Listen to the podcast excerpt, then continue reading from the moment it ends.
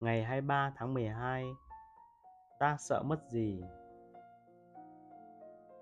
Anh sợ chết Nhưng tính đến bây giờ Cuộc sống của anh có khác gì cái chết? Trích Những bức thư đạo đức của Seneca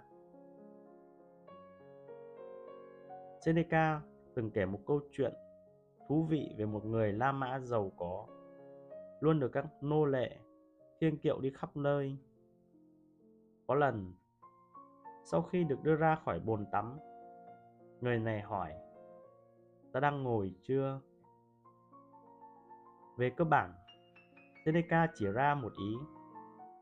Cuộc sống sẽ thật buồn thảm nếu bạn bị ngắt kết nối với thế giới đến mức bạn thậm chí còn không biết liệu mình có đang ở trên mặt đất hay không làm thế nào ông ta biết được liệu ông ta có đang sống hay không.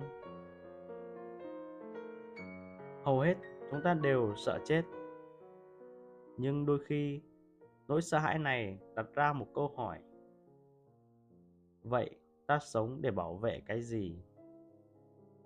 Đối với nhiều người, câu trả lời là sống để có hàng giờ xem truyền hình, nói chuyện phiếm, ăn uống không ngừng lãng phí tiềm năng, làm một công việc nhàm chán và lặp đi lặp lại những việc đó. Đây thực sự là cuộc sống hay không? Xét nghiêm khắc mà nói. Những điều này có đáng để bạn phải níu giữ đến thế và sợ mất đi không? Có vẻ là không đáng.